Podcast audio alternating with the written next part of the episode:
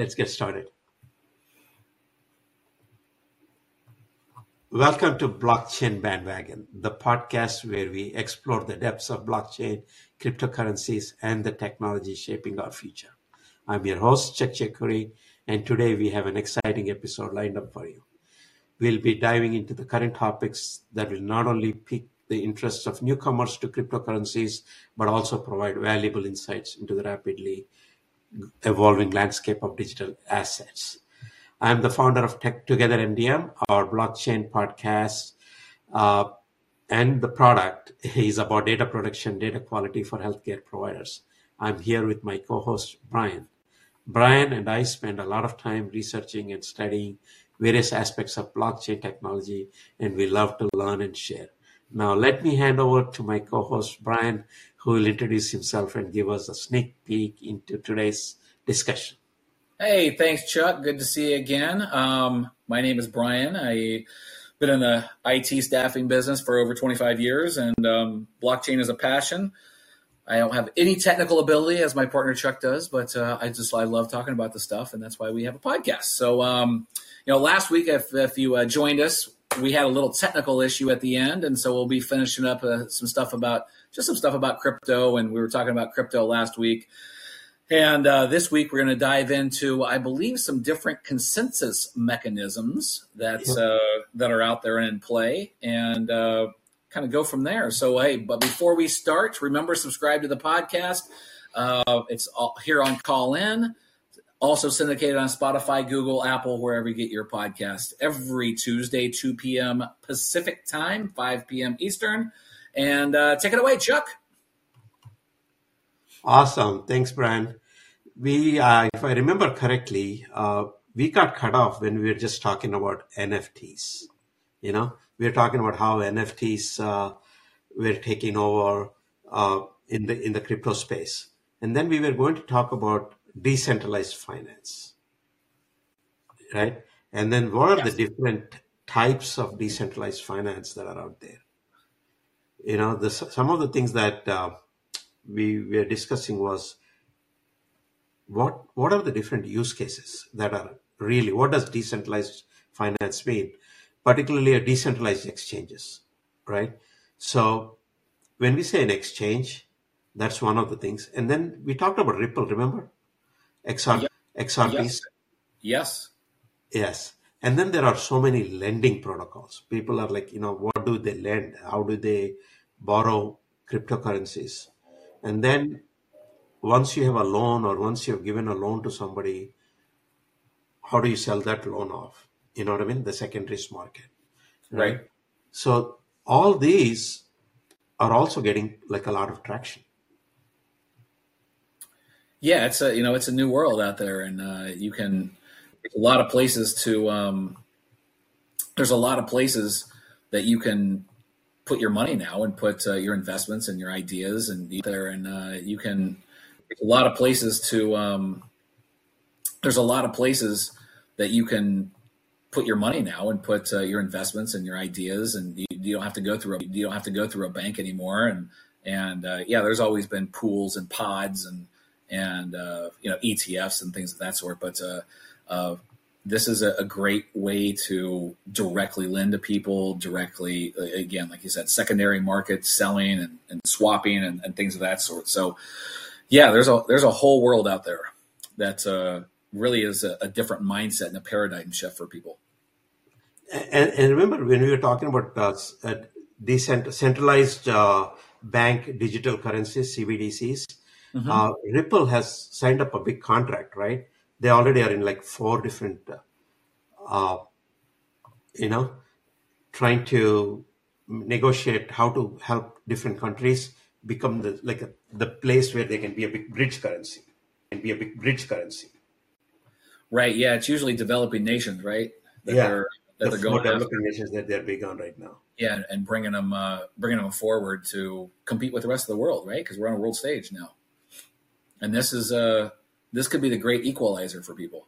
That's why I love this stuff because it's you know it equalizes equalizes things for everyone. And then the secondary markets are also a lot of heating up. That Uniswap is also getting a lot of uh, but all of this, uh, Brian, I was talking, uh, but all of this, uh, Brian, I was talking to somebody uh, recently at a thing, and the biggest concern was talking to somebody uh, recently at a thing, and the biggest concern was regulation, right? The reason most of the investors are afraid of getting on is like, is it's not regulated, right? Yeah, that's why I remember you mentioned that last week. Was uh, you know you talked to several people and they're like they're not interested until there's rules in place, and that's why you don't. They don't feel safe. Yeah, I get it. I understand. Yeah, and the regulations are still evolving. You know, we, I think we talked about like the top most favorable countries that are doing like you know even making sense is like Switzerland is the top, right? It has a very mature financial, uh, you know, market, right? But they're like that on a lot of levels, right? A lot of people love Switzerland. And then Singapore, Malta, Estonia, they actually have passed laws. Uh, and then Germany is the ninth most favorable country for cryptos. And USA is not even in the list of top 10 or top, top 15. Yeah, you know, um, my take on that is I think there's just so much uncertainty now. Um, government is, is the government going to get involved? How much are they going to get involved? And uh, will will uh, the exchanges move out of the country and you know not operate in the United States? Doesn't mean you can't buy stuff. It just means they won't operate in the United States, right? Um, or use their use their service. Um, but it's uh, there's a, there's a lot of things in the air. You know, Japan I think uh, has one of the the most advanced um, one one of the most advanced regulatory systems where you know people that got caught up on that FTX um, deal from there, they've actually got paid. A lot of them already got paid back um, because of their regulations there in Japan. So it's uh, it, it's they're they're kind of on the forefront as well. Yeah, I, I think from a from an adoption perspective, I think a lot of these countries th- there has to be some kind of regulatory clarity. You know, Th- th- th- there's still a lot of lack of clarity on whether something is a security or something is a, a commodity that is not there, and then there are no favorable tax laws uh, around this, right? Right. Yeah, I mean, there's also you know they uh, it's it's the way right it's the way that these companies can do business and that's that's where japan kind of I, I think if we kind of follow japan a little bit it's uh it, it brings some favorable to both sides where yes you can still borrow and you can still um, you know borrow against your investment but right now you know i think binance allows up to a hundred times leverage on your on your uh, uh, coins Yes. So uh, when you have when you have that much leverage, you know Japan only allows two, so two times. Um, so again, a lot less upside that you can uh, you know hey take advantage of possibly, but it it saves you from crashing and burning, right? So uh, it, they're just there's a lot of uh, you know they allow they. I think another big thing is they, they have you have to at least carry 95% of the customer's funds in cold wallets, Mhm. where that's not regulation here or a lot of other places. So um, that that was the that was the problem with FTX. They just flat out stole money. You think the requirement to hold crypto in a cold wallet is it more for uh, this volatility risk, or is it because of uh, some kind of an investment in crypto projects, or is it for both? No, so I, I think it's yeah, I think it's a, a big thing that for both, right? So um, so when you have to hold a certain amount of money, it, and you're safe, right? You're safe. Uh, it, it'll be there for you. It's it's going to be there. Yeah, it could be still volatile and go up and down, but you'll still have it, right? hmm Not like it's gone. It's like it's completely gone, and because that's that's exactly what happened to FTX. They just used money, thinking that they're going to get money coming back in all the time. so you can't do that. So how do you, how soon do you think we'll be like at least in US we'll have like like you know where people are more comfortable with crypto? Three years, four years, five years? Um, it's a great question. I, I don't know. I, I'm not. I, I don't know. I think it's like, like you said. Those those people that you've talked to want some type of regulation. I think it has to Yes. something. I I don't know regulation is the right word, but there has to be some set of rules around that everybody plays by, right? And um, you, you, don't want to take away innovation and, and ideas and people, you know, trying to do better things. Uh, but you also have to have something in place where you know mass amounts of people are going to invest, and this is the future, right? Uh, let's open up to our listeners, see if they have a say in how long it takes. Guys, uh, Ashok or Shiva, if you guys want to chime in, please. You have to unmute yourself. hey, Shiva, can you hear?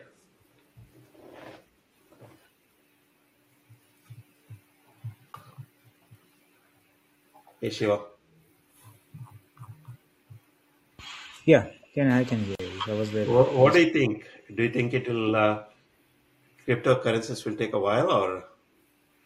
Yeah, definitely. It will take a while because uh, if you see a lot of regulations, even BlockFi and so many, uh, where the small small investment we started in 2017, so that has closed now. So they, they filed the bankruptcy because of uh, their mis, uh, investing and other regulations. So we are not still safety of what we invested is still at least protected. Uh, yeah, a lot of regulations. And you see, we invest in a, put a, put our money in bank because it's a safe. At least we FDIC insured. But cryptos, still a lot mm-hmm. of regulations. Yeah, it's not safe. Are you invested in any? Yeah, I invested, but uh, we are taking this chance, the risk there. so do you think regulations will help you make invest more? Yeah, definitely. Yeah, that will we can so it's uh, controlled. They are not doing out of uh, some. It's uh, follow the proper guidelines. At least we can say what we invested is uh, safe. So we can look more and more people will come. So now, right now, only few set of percentage of people are investing in because of uh, fluctuations, uh, and they are making money. So they are still uh, there is a big amount of risk involved there. So they're taking chance and because of fluctuation, they're making money and they're happy. But they're not investing. I, I want to ask the same question to Brian. Brian, you're invested in crypto. Do you feel like that risk without re- regulations? No, I, mean, there's risk for everything. So it's if you're investing in the stock market, it's the same thing. So just because the stock market's been around for over 100 years, you feel safe. Um, I, I, mean, you can lose all your money tomorrow. Your stock goes to zero. It go, you lose all your money, right? So uh, there's no protection. I don't have any protection by well, stocks. Um, so you don't see it any different. I don't see much difference at all, honestly. The only thing that's regulated is right insider trading, which there is manipulation for coins. There's absolutely market manipulation. Um, there's also uh, you know, things around that need to you know there probably needs to be some rules around uh, those areas. Uh, right now, it's a lot of the wild west. But uh, in terms of just pure, are you saying risk? I I don't see it any what different. About scams? What about scams? What about scams? What about what about scams on the stock market? Right? What about scams? if the company is listed, it is probably vetted what, out properly. What if it goes to zero though? Right? that's the risk of a business risk, but not a scam risk. Okay. I'm.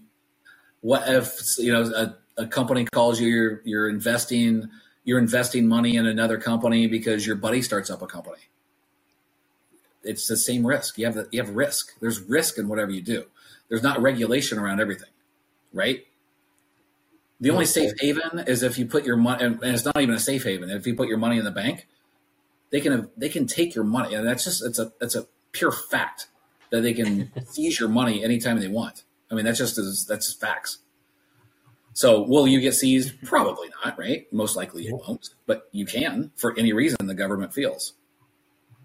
Thus, I love the decentralized nature of, of this. And there is def- definitely risk and there's definitely, you know, scams that you have to be careful about. Um, but if you stick with the big ones, right? So as you venture away, it's the same thing as if you venture away from your blue chip stocks, the more risk there is, right? Yeah. Startups, uh, putting your money in, getting in the beginning, there's obviously big upside. There's obviously a big, big downside. So a follow-up question. So are there any blue chip cryptos? Of course, Bitcoin. Bitcoin is the blue chip crypto. Absolutely. 100%. One of the most safe havens you can get in. What about Ethereum? Is it Ethereum is also good? Ethereum is relatively safe as well. Yes, hundred percent. But if you have, if you ask me, what one cryptocurrency would you invest in, and you feel one hundred percent safe? Bitcoin, no doubt, hundred percent. Okay. So I see what you're saying. So similar to stocks, there are also like blue chips in crypto, and you invest in those, you're fine. Well, obviously the ones that you know about, right? The ones you know, whether Yeah. it's Polkadot or whether it's Cardano or what Solana, what, whatever you want. You know, those are getting bigger and they're pretty reputable. Um, and if they wait, but you know, they may go away. They could go away, but they're Yeah. But they're better than others. pretty solid, right? They have a solid foundation. You know a lot about them. Now, all the stuff that's off of them, the DeFi projects that sit on top of you know Ethereum and and are producing coins and things of that sort. Yeah, each one's more risky than the other, and you just have to do your due diligence. I think. I think just like anything else, people want the get rich thing, right? They saw, especially you know what, year and a half ago when everything went crazy, way up, everybody just threw their money in, right?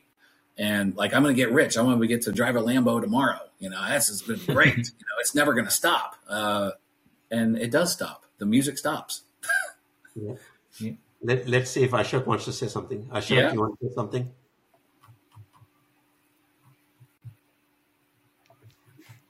You have to unmute yourself, Ashok. Yeah, can you hear me now? Yes. Oh, okay. Yeah, I think uh, regulation is a completely, you know, I don't think you want regulation in crypto if it ever want to grow. Oh, I don't think, yeah. And the whole philosophy of crypto is based on not having any control. See how the world is going to work in the future. So I think crypto should go another route, and it will go another route. Only route that's possible for crypto is deregulation, complete total deregulation. That means governments at some point of time, there will be people who will be dealing with crypto, and people will, uh, even at the risk of angering the government. So I don't think government will ever come to, you know, in long term. Brian is liking the answer. You know, yeah, it's ever come to that stage where there's going to be standard, you know, your New York, this uh, Wall Street type of a thing. It's, it's fundamentally, it's, uh, it's not, doesn't, it'll never go to work. The moment you start regulating, there's all kinds of, you know, people will actually lose interest in crypto, in my opinion.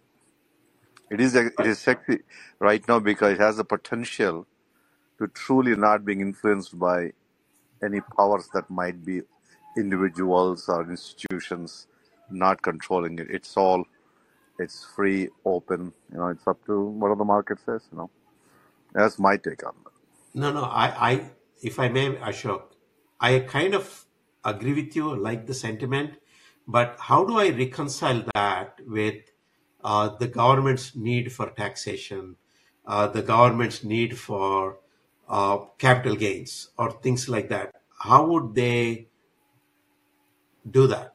And how do they integrate with the tax laws or like sales tax and things like that if it's not monitored or So it is monitored. Then you do Who's get taxed. Right now, you get taxed on your capital gains if you sell. Correct. if I sell my crypto and if I make money, who is paying that? How is that You collected? you are paying that, right? So you have to sell it on exchange. It's all regulated. Uh, that part is absolutely regulated. It's not like you're going out and just you know picking up Bitcoin off the street. You have to go through somewhere to buy it, right? You have to go through an exchange to buy it. um, and, and buy your uh, cryptocurrency. So when that's all regulated, right? You have to provide your banking information, you have to provide your social security number and your name and all that kind of great stuff, right? And so that's all absolutely regular. I mean, you can go right on you can go right on PayPal and buy crypto for crying out loud. They know all your stuff. So Yes, you I get, you tried to buy crypto the other day. It added, it asked me a lot of questions. My social security number. It's more, it's more difficult than opening a bank account. so it just gives your basic information, right? A lot of times you have to provide your ID, um, and because they want to, te- right? The government wants their cut because it is considered capital gains. Now there is a way around. That's a whole nother conver- a whole nother conversation. There's absolutely a way around it, which you can't for stocks, but you can for crypto right now. Um, it's called like washing, I think it's called. I think the term is washing. It's uh, where you can sell for a loss, but you buy right back in and gain it, and you don't have to claim it. And it's uh, it's a pretty neat little scheme. So there's a workaround to hide that. Yeah, it's a workaround for taxes, which you can't do to stocks. but uh, I'm sure that loophole will be closed sometime. But yeah, no, it's uh, it's at, you're definitely gonna get taxed on it. So if I have a prepaid credit card, right, for a thousand bucks, can I use that thousand bucks to buy crypto? Yeah, if it's on if you do it through an exchange, of course.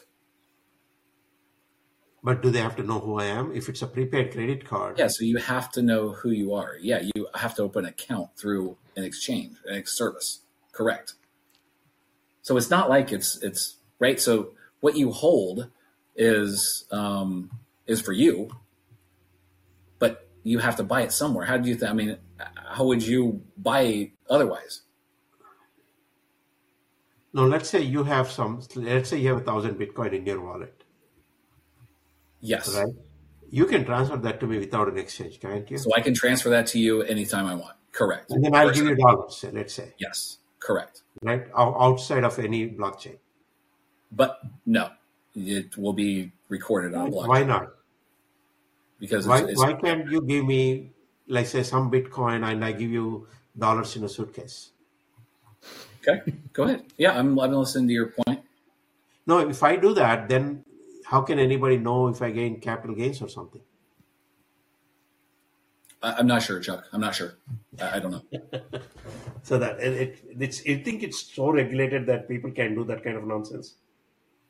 yeah. But This it's the one same is, thing with uh, right?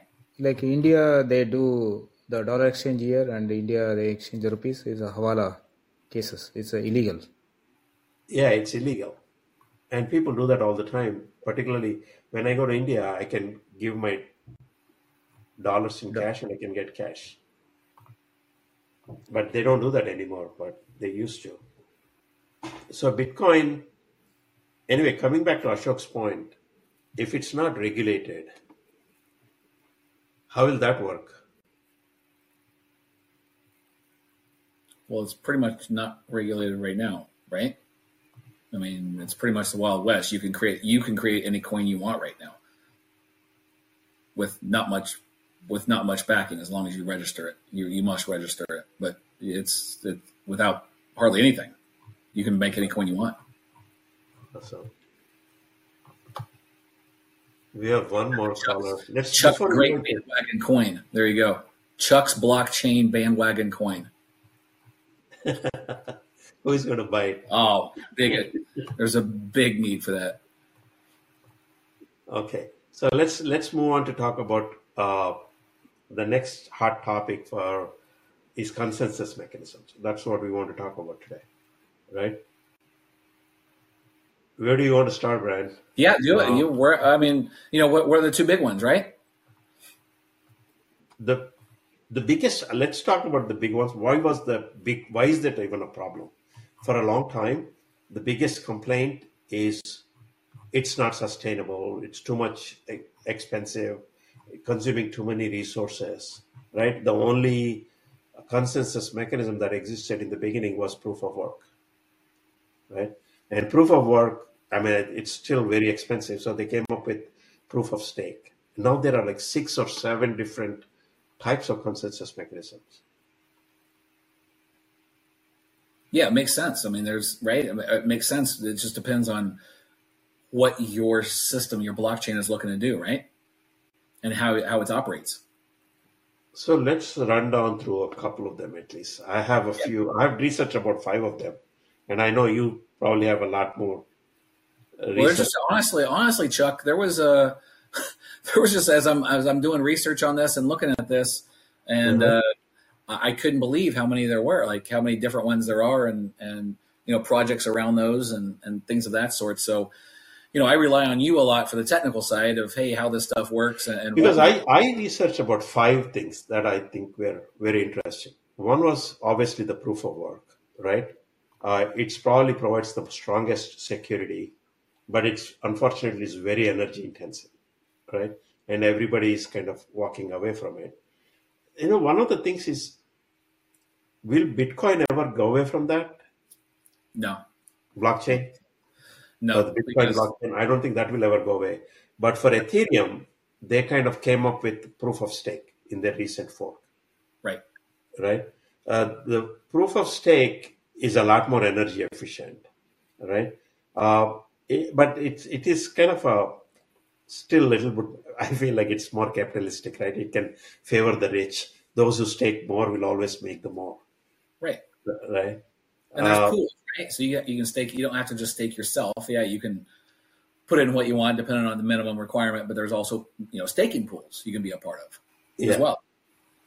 yeah. That's that's the type of poor people trying to collect together to become rich, so that they can get enough mining, right? That's so. Then Yeah, it's about, uh, right. It's about getting the, the best return for your buck. It's the same thing as you know. Hey, you're not going to take uh, you know five percent on your uh, on your savings account if you can get seven percent somewhere else, right? And it doesn't cost. I mean, it doesn't.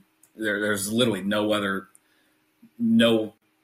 Bo- uh, it it doesn't take any more work to do, right? You're going to take the most you can get, right? So that's kind of the same concept. yeah. Hey Shiva, were you part of any staking? Some of the your crypto is it part of any staking pools? Did you stake any? Yeah, yeah, Ethereum. Uh, mine is most of the things in Ethereum and Bitcoin only. So I have in uh, Binance US and uh, Binance US. I have a Cardano and uh, Polkadot. Those things they're giving more staking there. So uh, they here uh, Coinbase they give four point five percent something. Mm-hmm. Yeah, yeah, they call it as Ethereum too, and they convert as another one. They stake it there. So they'll pay in Ethereum on those. So Yeah. So you can. Oh, I'm sorry. Go ahead. That's a pretty good return, right? Considering maybe Yeah. four point five. hmm Yeah. And then the other Binance is giving a lot of uh, bitcoins. They're giving like 8 and 12 percent also. really Yeah. wow. So so you can go directly to sites, right? So you can go to Polkadot right Yeah. now. If you look up, go to Polkadot, and you can do it directly as well. So I, I do it through Coinbase as well. But they right, the downside of it is they take a percentage. So Coinbase will take a percentage as well of your proceeds, which is completely fine because you're really doing zero. Um, and it's just it's very convenient. So you can go right to Polkadot and download their information, and you can do staking on your own, right? So you can choose projects so um, of what you want to stake.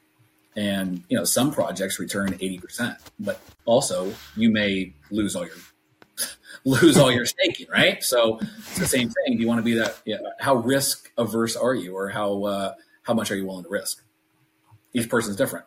That's why it's that's why it's a lot See, of fun initially the BlockFi was giving almost like 12 percent on most of the coins. and most of the coins are yeah they're up to you know 8% exactly Yeah. On the So coins they couldn't uh, sustain the business, so now they filed a chapter 11 bankruptcy. Man, so it looks like you have to get in early and get out early. Quick, quickly before they go down. no not necessarily So how do they sustain eight percent return uh, in crypto? Are they actually mining that much, or is it No, they're so lending it out stake- somewhere so, getting right, proof of stake you don't mine. So proof of stake is not mining right? That's why you stake your that's why you make a stake. So when you're mining you're mining bitcoin right? You're mining the data you're mining that so you're getting something back from your mining bitcoin. Bitcoin is your reward right? So you get a portion of the bitcoin when you win that money right? When you win that when you win that block that's what you get with staking you don't right? So that you are using your money so they can pay other people can pay their fees with your money. And it's just like a return on investment right? Say that- say- let me understand that. So when I stake, I I assumed that I get the rights to mine. you get the rights to what? To mine. there is no So- mining. so you're not mining. So right? So staking is not mining Okay. so you're doing your hashes and you're doing the transactions right that's what you're doing right so right so you're you're taking your crypto you're locking it up in an exchange or a staking pool and you're getting passive income for it interest or tokens it depends right Yes. So But- where are they getting the money to pay me? what's that from the fees they're charging people to do transactions right I see. So there is only a transaction fee, and there is no reward for mining. so it's called right so in, in ethereum it's called gas right they charge Yeah, gas yeah, yeah, yeah, right so they charge and it can be pretty high at times when it's busy right I see. So thus, you get back your money. You get back a percentage, and that's that's the way you Ah. that's the way you make money. I see.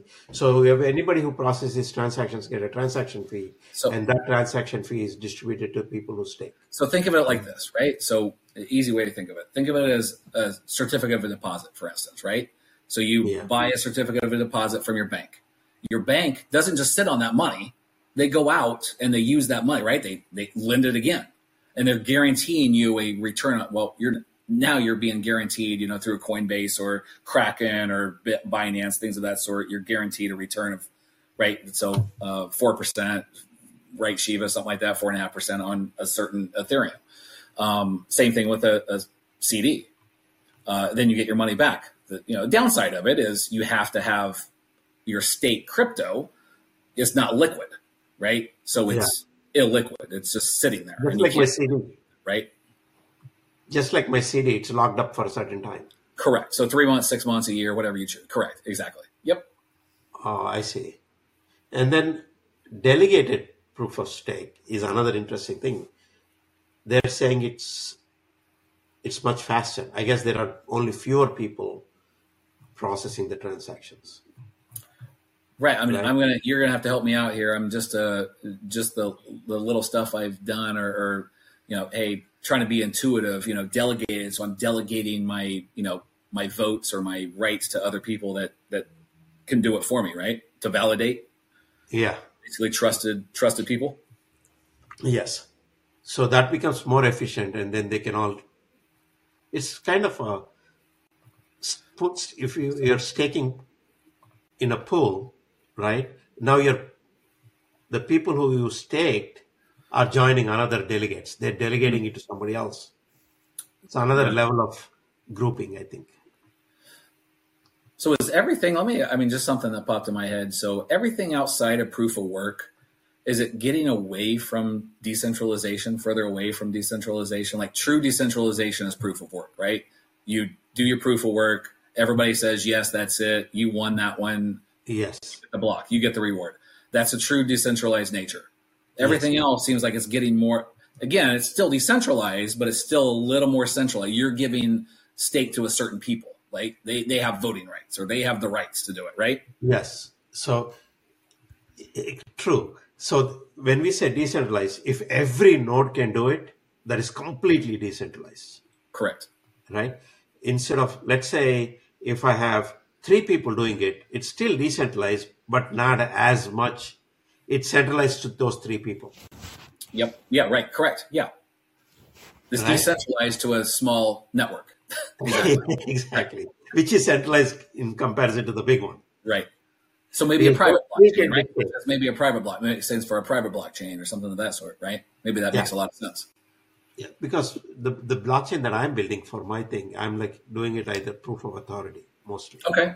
right? And Which is highly efficient and it's highly centralized. But Right. at the same time, if you're looking at data quality, data integrity, somebody has to take ownership of it hmm so that people, and basically in a transparent, immutable way, right. you know, that's where you, the trust comes. Yes, you can be decentralized, but if it's transparent and immutable and open, like everybody can see what it is doing, then you can also get trust. Right. right? And it's audited. So blockchain is kind of a little interesting. It's, if you want it to be adopted, it doesn't have to be not just decentralized, but it's the idea of transparency, immutability, you know, cryptography and security. Those things also make it like a very powerful platform, For sure. right? So that's why a lot of people are even using private blockchains, which is what I'm doing with my Together MDM. And then this other one is very interesting before we go on to the ones you researched. Proof of elapsed time. hmm So what they do here is they want everybody to participate, Right. but at the same time, they don't want to compete. They said, okay, everybody gets a turn. If you waited long enough, you get your turn. Right. So everybody gets a turn to validate and commit transactions. Got it. And it's usually goes in a round robin. Mm-hmm. right? Now, when you're expecting a particular person to do in their turn, if everybody knows it's their turn, that individual node needs to be trusted.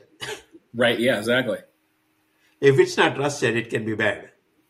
Right. If, it, if it's incorrectly, so that trust has to be established. So it's really not suitable for public blockchains, but in a consortium where everybody trusts each other, proof of elapsed time kind of works very well, Mm-hmm. right? Then I started looking at how are they actually implemented. Right. Uh, we can get into that after you go through some of yours. Which one do you want to talk about? I don't want to talk about any of them, Chuck. um, let's see. I mean, uh, you know, there's just a lot. Let's. I mean, I, I don't. Yeah. I mean, there was. You know, hey, proof of burn. I don't honestly. I don't know much about proof of burn. I was trying to get my head around it, and um, you know, maybe I don't know how much you've you understand proof of burn, but I don't understand it a whole lot. Um, you know, proof of activity. It's another one. Uh, it's kind of a, a hybrid between both of uh, proof of work and, and proof of stake, where um, you know you're mining new blocks, but then it you know a random group of validating nodes after you know after you find a new block, um, they take over and, and validate it. So um, yeah, the mining fees are split, uh, so not one you know not one person's taking on mining fee. So you know that one's So, outside of the the more known ones, I'm like, you know, trying to wrap my head around exactly what they're, you know, what they're trying to accomplish. And I went and, you know, looked at some of the, you know, the projects behind that are using like, you know, proof of capacity. Um, you know, Burst is using proof of capacity, and you know, hey, what what even does that mean? Uh, Yeah, so I, I can talk about proof of burn a little bit what I know. So the idea of burn, okay, in in blockchain uh, tokens, is that so this is only applicable for a blockchain that has a, a finite limit of coins. okay, Okay, if if there is if there is no unlimited coins, then the burn doesn't matter right, right? Because you're not really affecting anything, right? You burn coins, you create more coins. But in blockchain, uh, in Bitcoin world, where the amount of in any blockchain where the amount of tokens is limited, right? When you burn any tokens, burning means basically you're taking some of the tokens and sending it to an unused address, right? right, or un, unspendable address. So Right. now what happens is you are increasing the value for everybody. Hmm. Right? And when you increase the value for everybody, so then you're helping everybody. So the person who helps the most gets to write the transaction. So is let, let me ask this. So proof of burn is that is that basically um, they want people to want to participate more? Like, hey, the, the more you participate, the more uh, the more likely you'll get a reward. What, what do you mean by part? If your stuff is burning, right? So you, you want to do right. So in the short term, you might you know burn tokens every now and then, but you'll get more blocks rewarded Exactly. at a different rate, right? Yeah. You Yeah. get yeah. You, the, the, your future rewards will be obviously more valuable. Right. right? So the the incentive to burn is the more you burn, the more you get to participate in that. Like not participate means if you, I send a transaction without mining, I'm also participating, Right. Got it. right? But these people who actually mine the coins or create more blocks, if the more they burn, the more they get to get bigger rewards. And so this is uh, this is kind of like proof of stake, right? More more money you have, or more uh, well wealthy you are, the better chance you have at uh, making money or getting your rewards. Yeah, but the proof of burn, I would state the more good you do to the blockchain, not more money you have. Okay, The more good you do, the more opportunities you get to make more. got it. right? And then the capacity is if you have a bigger hardware on your node than I Mhm. do, and if if I'm I would I, I obviously want you to do more, right? Those wo- those those would be in like a a consortium where it's like I have a big company and I have a small company. I make the big company do more of the work, Okay. right? So that is that one. And elapsed time, we already talked about it. Proof of authority is basically you're nominating uh, one or two people or one or two nodes to do that. I never came across proof of importance. What is that? You have that in your list. Yeah, it's um uh let's see, it's uh so new economy movement XEM is the ones that uh that use it. And um again, I it, it's like a proof of stake uh but there's different I, I just don't understand a lot of the difference in it. Uh and it, it just is they're trying to improve on proof of stake and again, I, I'm not sure exactly how it's used. You have to have a certain amount. I think it's 300 and some bucks um, in today's uh, to, in, in today's uh, value for XEM to get involved um, to be part of this to be part of the process. So uh, exact, I I just don't know exactly how it works. You know, every time I think we have enough mechanisms of consensus, new things pop up. Yeah, exactly. Uh, anyways, uh, so before we wrap up, I want to give Alex and uh, Ashok one more chance to say what they think of, uh, you know, guys, want to say something on consensus mechanisms? What your opinions are?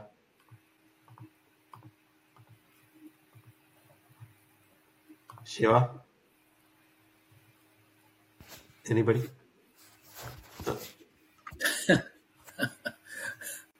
It's it's a hard concept for me. I had a hard time.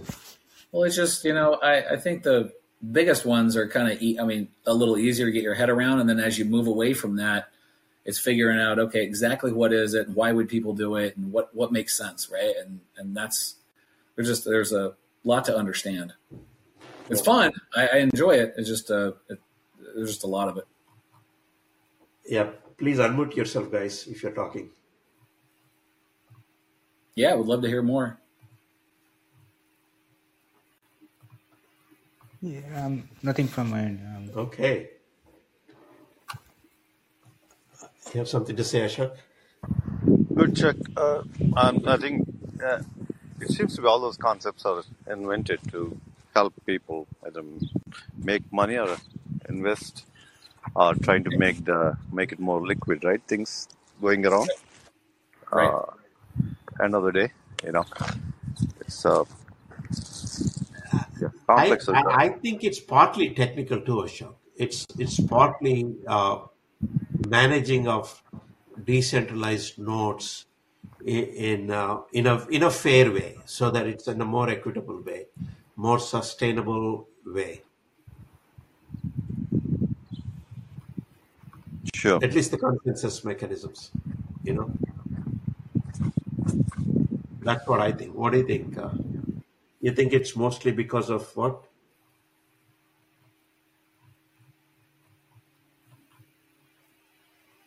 I think we lost him. Anyway, Brian, Cool. No, we, we are.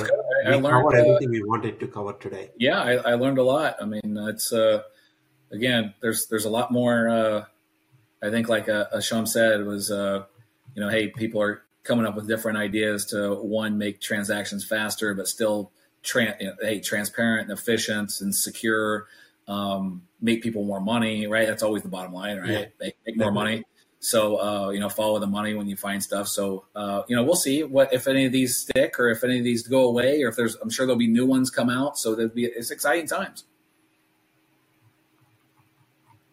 Yeah, I, I, that, I think you're right about making money because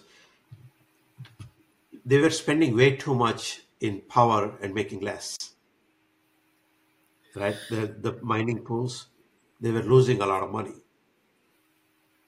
Yeah, you can. So yeah, that's a whole nother subject about. Uh, I, was I kind of went down a rabbit hole as well, looking at this uh, with with proof of stake and proof of uh, proof of work and kind of misnomers about energy use and things of that sort. So that's a that's a subject for another day. But yeah, it's uh you're you're kind of right on. Yes. Anyways, uh, thank you so much, Brian. Thank you so much for our listeners.